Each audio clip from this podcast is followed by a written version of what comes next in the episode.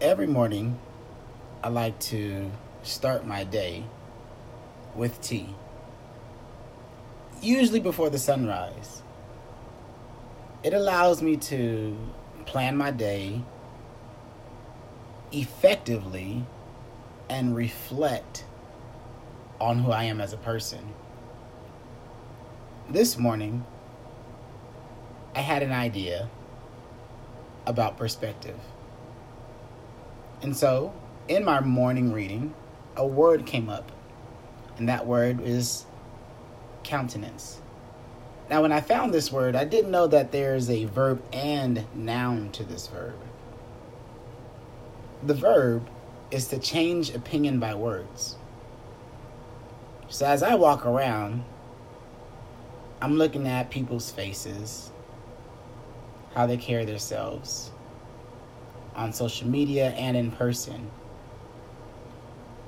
And there's a lot of change that's happening. There's a lot of positive, there's a lot of negative.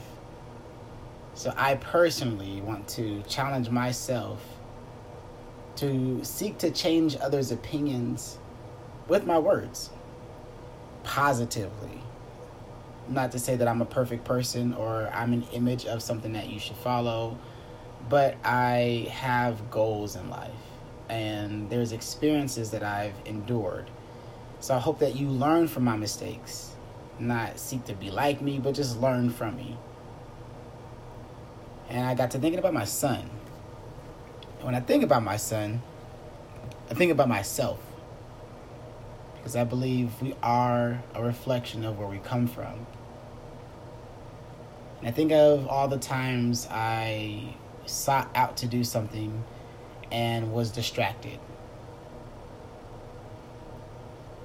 As children, we are taught to multitask. The child who does the best, the fastest, wins the prize. The top performing employee is that same child who struggles with perfection at the hazard of relationships and the imperfections continue to blind peers passing by. Take a moment and breathe.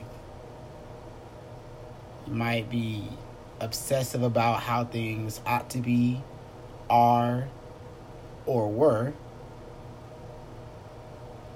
Sometimes we just need to breathe.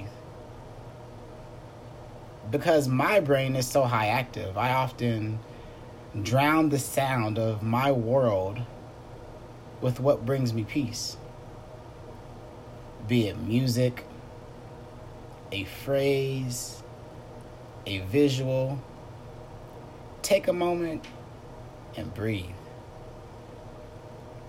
Reflect on who you are, were, and are becoming. You are not your past. Your past is behind you. Stop looking at it.